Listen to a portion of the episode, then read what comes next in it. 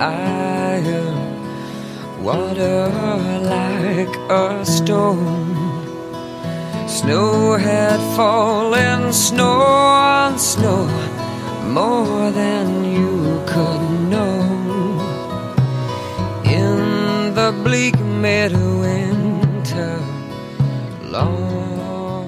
Welcome back to New Persuasive Words. I'm Scott Jones. And I'm Bill Borror. Merry Christmas, almost, Bill. It's one. It's two days before Christmas. Yes, it is our Christmas. Wait, no, it's three days. It's our Christmas special. It's our Christmas special. Sunday, Christmas Eve kind of feels like Christmas. Right, because we're coming into the weekend.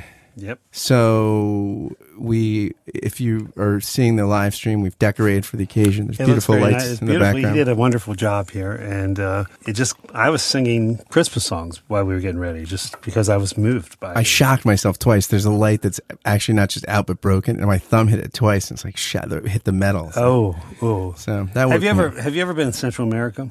Uh, no. Well, uh, I've been to the Caribbean, but not to that. Okay. I've, I've not been in Central America on a con a land. I've only been on islands. Okay. Well, in Guatemala, where they have the showers to get hot water, they they put live wires. They wrap the, the pipe with live that live sounds wires. unsafe. And when you you have to be careful when you like washing your hair because if- Sparks. If, you make connection, you get a shock. If you you create if you create a if you close the circuit, which is That might regrow hair. uh, it didn't for me. I see. I see. Yeah. So anyway, well, the incarnation, oh, um, and obviously we've been talking about the incarnation and so The virgin we've birth. talking about the virgin birth, and very. I've gotten some really interesting comments from a variety of people about our our um, our discussion, and uh, By the way, Reynolds says hello and she wants to decorate next year. And Doug Pagitt just said from Facebook that he likes the look of our studio. Very nice. I really, I, I'll tell you, I really gave it the good college try here. I took one whole string of lights. I know it is, but it's you know it's how they're it's how they're arranged. Well, I, did, I mean, that did. I mean, I did put ninety seconds of Gosh, thought into and that. when Doug, if Doug Pagitt compliments us, I feel That's like I feel that's something. high praise. It's high praise. I, is like praise. I because I like and I like his setup a lot actually. No, he's he's quite professional. Yeah. So, so there we go. Uh, the incarnation. We're for it. This is this is, this is what we celebrate every. Yeah, every, what did Michelle gave me a shout out because I defended the hypostatic union the other day. Yeah, uh, thank yeah. you. I'm on I'm on that wall for you, Jason. Jason, hey, who doesn't love the hypostatic union? Uh, yeah, You know, a couple of my students Yeah, got many- that question wrong. That many many people. wrong. Well, they got the question wrong. It doesn't mean they wouldn't love it if they understood I it. talked about it a lot well, historically. I gave it more time than a history class should give. But anyway, just to give them a little push into systematics. so I, I, if we're going to talk about the significance of the incarnation, we could take so many angles, Bill. Yeah, yeah. What would what would be the angle you would take?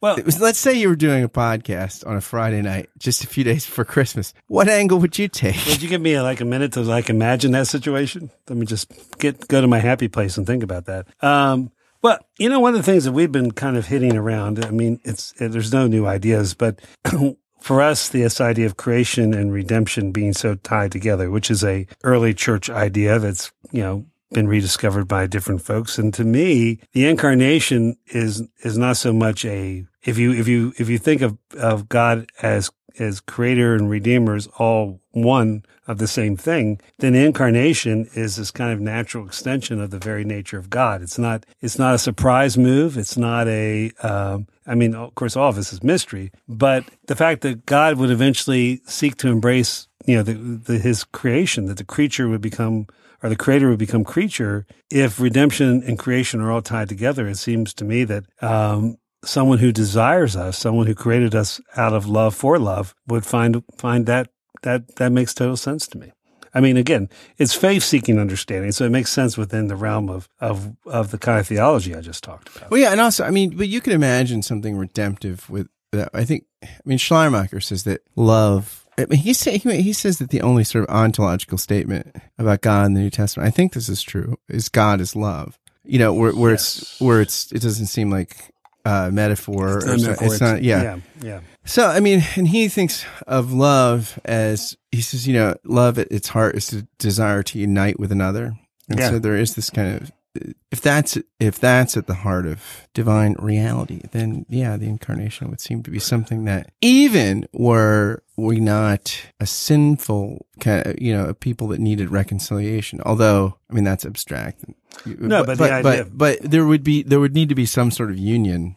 It seems. Yeah, and I also think you know, for me, the incarnation opens up the possibility. I mean, again, using classic metaphysics, if you would. Uh, I know there are some who question that, but I question some. Uh, well, I mean, no, but you know what I'm, what I'm about to say is this idea that because the very nature of existence includes suffering and death, that there is a sense where, um, th- at least that's you know what the reality is is differently, but the gravity of the tradition is such that that God has to become part of that. I mean, in other words, there's there's a there's an intuition even. Um, you know, you can talk about it from a revelatory perspective, but it seems to me that this is kind of like you know, I'm I may be channeling Simone Weil here a little bit, but this idea that that the crucifixion that is existence. In other words, we are all here in part because of mass extinctions, you know.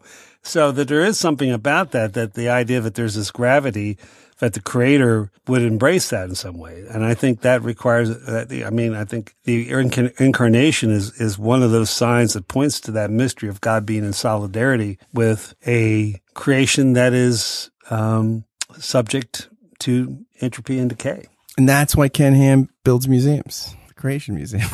Oh, yeah, that's exactly what I was thinking about when I was, I was saying that.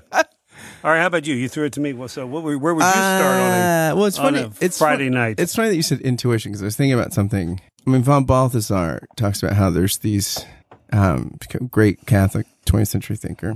Um, it says that you know when we're born, and and we early on as we become conscious, sentient, you know, we come into our own as a thinking, reflecting person. We have the sense that like, okay, I've been thrown into things, right? This, like, I didn't get to choose where I was born or who, you know, who my parents were or, or where I hailed from or what language I spoke or what my cholesterol levels are or whatever. Uh, well, I, could I- choose a little bit of that, but, I but, but predisposition I- to, uh, yeah, I did not choose the CIA lab in which I was created. Exactly. Yeah. But yet he thinks that like most of the time we have the sense also that it's not fatalistic. We have the sense of, of, of radical contingency, right? Like, wow.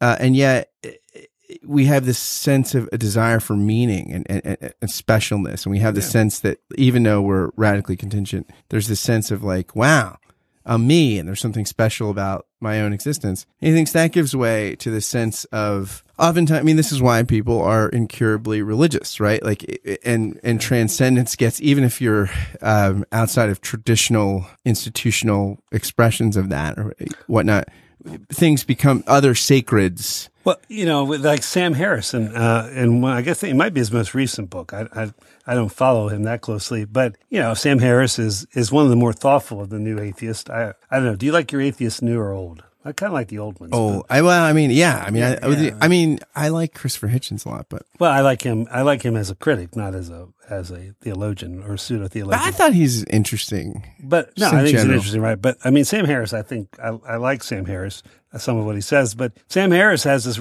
uh, existential religious. He calls it. I don't remember exactly what he calls it, but he's trying to not call it religious. But it's kind of a religious experience when he visits the Galilee. Yeah, yeah. Now, why Sam Harris was in the Galilee, I don't know, but he goes to the Galilee and has this experience, and and he it's funny. He's he's he needs a language to yeah language to talk about. Now again, I I'm I'm I'm not doing justice to the rest of what he said about it because I just read the article around it. But yeah, I think you're right. This this there's something even when part of our whole vacation is to debunk Christ, uh, faith. It certain things keep keep happening. You know, I had a, a friend, still a friend. I ran into him the other day. Excuse me. Brilliant guy, a brilliant guy, uh, professor at an Ivy League school, theoretical mathematician. So when I ask him what he's working on, I, he loses me, you know, sentence number two. but we were going back and forth one time and he knew, you know, we, he knew what I did and we were talking something and, you know, at one point he says, well, Darwin's my God. And I go, well, all right. So your God's dead, but, uh, a nice guy, but he's dead.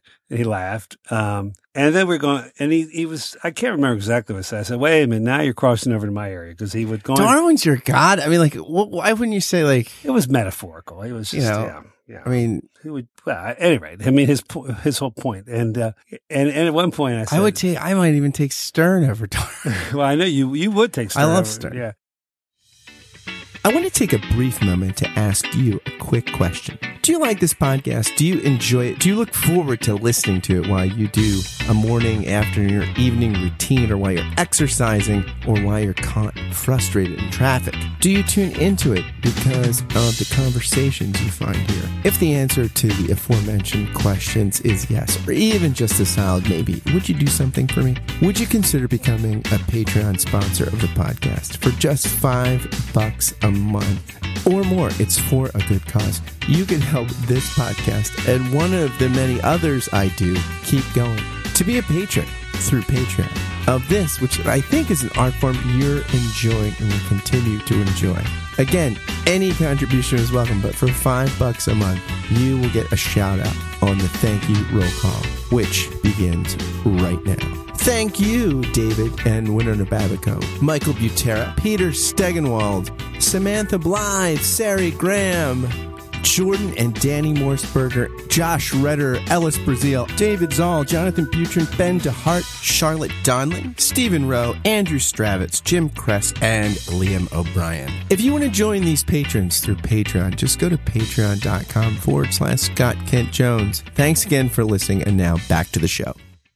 But at one point I said, so let me get this right. So you're, and he had these great kids. Uh, and uh, his little girl, we coached soccer together. His little girl was just beautiful and so sweet. And so I looked at it. She was over there playing. I go, so, so in other words, when she was born and you held her, you were just feeling some sort of aberrant evolutionary feeling of some sort Right. that really, Right. that, and, and he also was dealing with brain energy that could be reduced to an equation. Is that what you're saying? He looked at me and goes, all right, I'll give you that one reference. yeah, yeah. well, yeah. I mean, and so I mean, so von Balthasar thinks that like this first sense in which we have this weird sense of our radical contingency, you know, and and yet same time that like, gosh, there's something special here. Like I'm I, that I'm a, I'm something I'm a thou, you know, like Yeah. I, I'm a you know like, and he thinks that well, then you wind up um y- you you spend some time in the world and you have this sense that your that your thou-ness is corresponding or your subjectivity is by again this sort of like religious echo or this transcendent echo somewhere you know. But he thinks that the thing about the echo or the or the the address is it doesn't come from any can any being like you or any other contingent being whether it be a dog or a tree or a you know or or a a Range Rover or anything. You know, these are all contingent beings, right? That are, and it doesn't even come from the world as a whole because the world as a whole is still one big contingent. It's some of contingent beings or a, a big contingent reality. So then he thinks you're posed with this problem, like, well, uh, which is sort of the, the, if it's just four parts or whatever, this is the fourth sort of stage where you're like, where's the address from? You know, and, and he thinks that generally, and he's, I mean, he's thinking uh, in in Western history. So I'm sure, like in the history of Western thought, I'm sure there are parallels. I mean, we, there's certainly in some Eastern traditions, other places parallels. But he's thinking that you know what happens is you you either try to preserve this I thou-ness, you know, this and this personal address in myth, right? Mhm.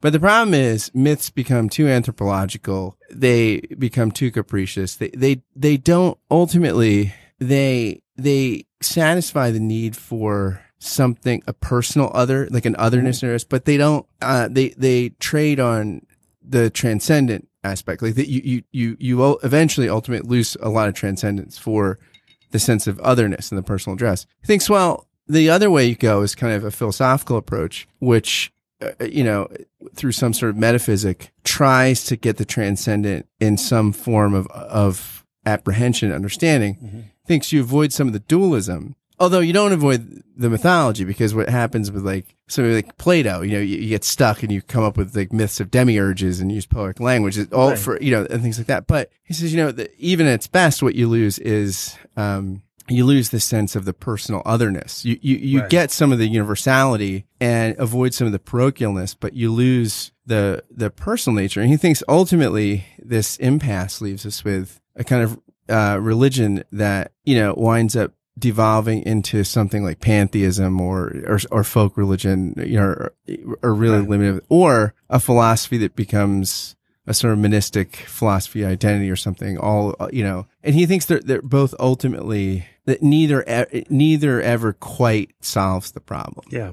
and and then he thinks that we're that this existential problem that most people with these transcend and most people have some sort of transcendent spiritual experiences he, he thinks that that that the problem as it as he describes it laid out with you know with a myth versus a kind of critical ration, rational sort of metaphysical approach to the problem both of them leave you ultimately with solutions that don't address the existential problem Yeah. Yeah.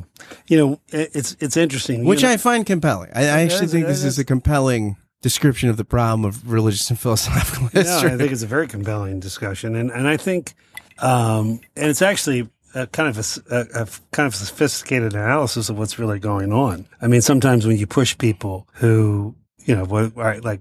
You know, I got a number of people that were interested about our incarn or our, our Virgin Mary conversations, but they're people who don't believe in it and kind of they want to talk mythology, they want to talk about different kind of things. But what's interesting then when you say, okay, well, what do you think? And and it, you, end up with some of the dilemmas you know you you have. I mean, for me, again, faith is not certainty. I mean, it's a, it's a different it's of a different category. So the fact is, I, I think what has changed over my years, as in terms of what you're talking about, the birth narratives, or how do I hold all these historical textual issues and tension. Well, to me, it's just part of the, you know, if you would, the solar system, all these things, you know, that are, that are revolving around each other and what it means to have faith. And, and the fact that I have more information, the fact that I have, um, different kinds of, uh, maybe a, a, different kind of read of the text than some, you know, I did when I was 12 or whatever, that still doesn't minimize the need for faith. I mean, uh,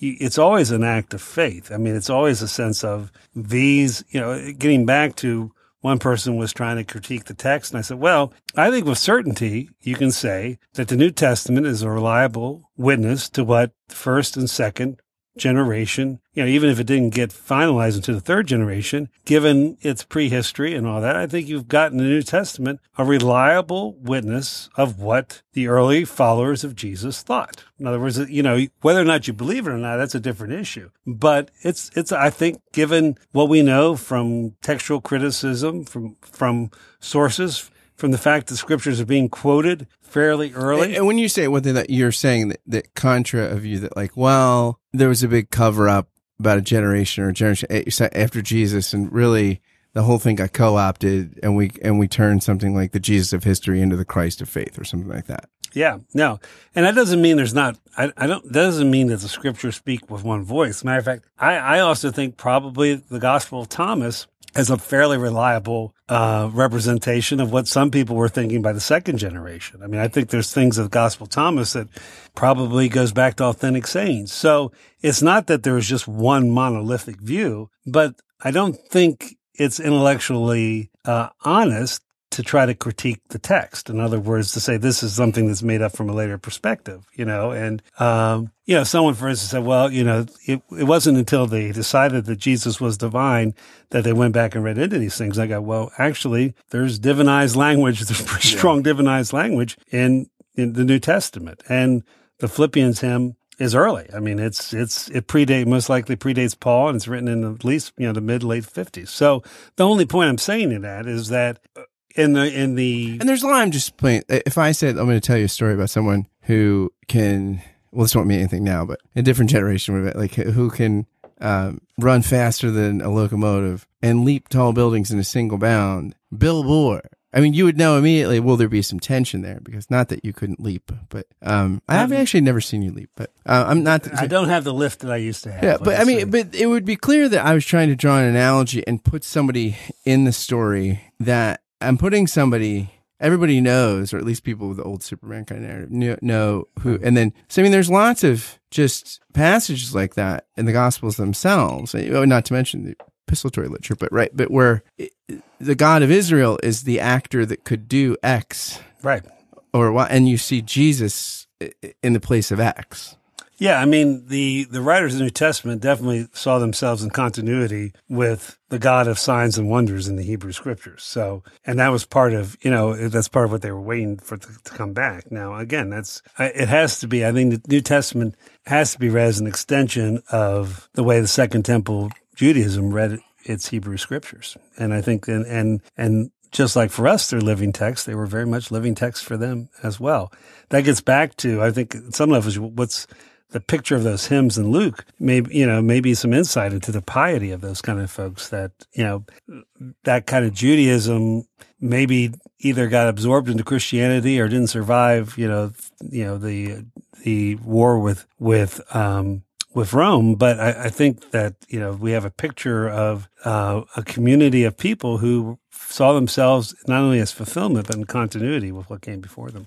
And I think that this idea again, wanting God with us, that was that's the promise of the covenant. That's the promise of the of the Levitical covenant. It's the promise of the Deuteronomistic covenant that God would be with us. He would be, you know, He would be among us, and that's what they long for. I mean, how that was going to happen, obviously. Uh, the followers of Jesus and, and those who come after, it was it was a different idea than maybe what they were thinking, but nonetheless, it was the longing. Oh yeah, and and von Balthasar thinks this is you know that we we long for the, he th- he thinks that human eros, you know, our desire is for this address from being itself. Yes, versus being, and yet one that's personal. I mean, you know, not an abstract. And so he thinks that ultimately the biblical tradition, culminating in the self offering of the triune God in and as Jesus Christ is the answer to the universal human longing that begins early on in human development for each of us. Yeah. No. And and that it, it's interesting that what we celebrate at Christmas is the is actually the the infancy of the longing that he thinks we have in our infancy. Ah, uh, no, that's that's it. Yeah, you know, it, yeah. So I think that that is a that's interesting. I mean, cause for him, he thinks that it's all Christian revelation this revelation that begins, you know, in, in the manger is the answer to this desire for the address from the universal, but that's particular and personal. Yeah. Actually, the story that happened around the Feast of Epiphany. Um, my oldest son, uh, was about four months old. So it was, it was, yeah, it was in the time of Epiphany. It was right after Christmas. And, uh, it was one of those things he was being changed and, um, his mother just turned for a second and he rolled off the changing table. And, um, yeah, it was one of those, he'd never done, he picked a bad time to try that move. He was first. mobile. Yeah. And agile, mobile, uh, you know, and, and so, I mean, this is your first child and, you know, I was a kid with a kid and, and, uh, so it, you know, you know, you take him in the emergency room and you're just intimidated and you're, you know, just terrified. And, um, I'll, I'll never forget, um, you know, and trust me, I've spent a lot of time in emergency rooms. So, you know, so I mean, I've had, I had four sons. They were athletic and they also, uh, played hard together. So I, I, uh, was in the emergency room. I had my own room. We had our own, the Borror, the Borror wing, but at any rate, and, um, and he, you know, so it was his arm was limp. He ended up having a broken collar, collarbone. But you know, again, you're just as a parent, you're just terrified, and and um, and they took him, and I could still see his little face. Hmm. And I, you know, they took him back to do an X-ray or whatever, and uh, for whatever reason, they didn't let us come.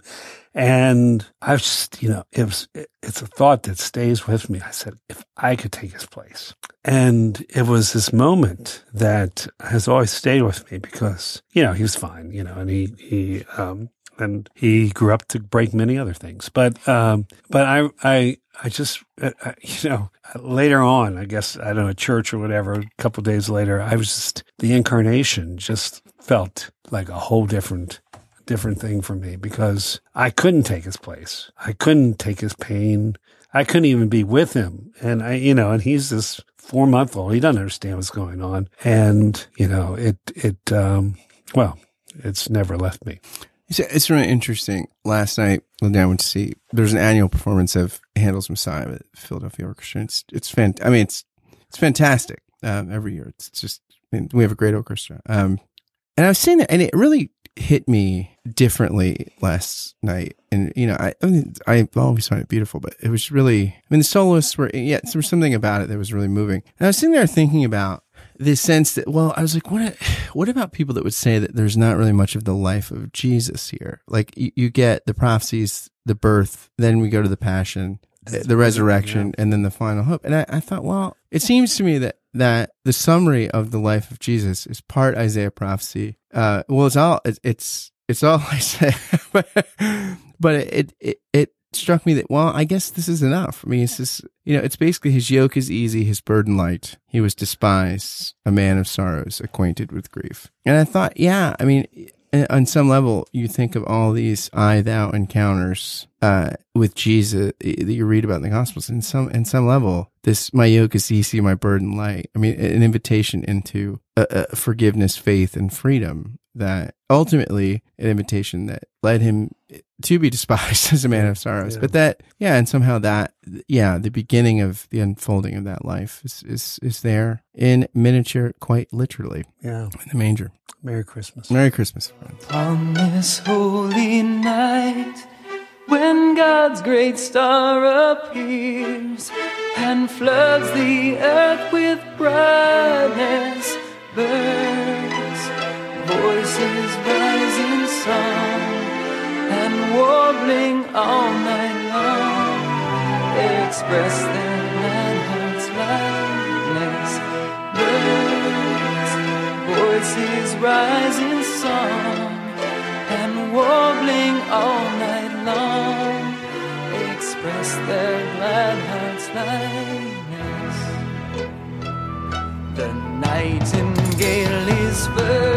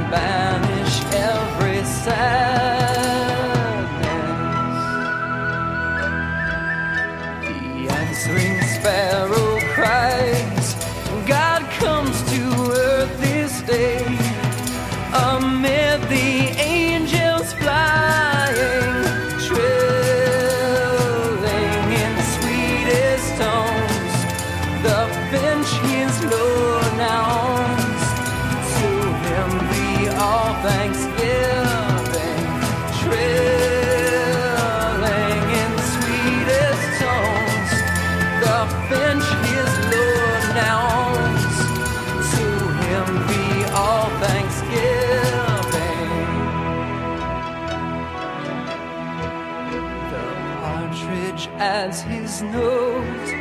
To Bethlehem I'll fly, where in the stall he's lying.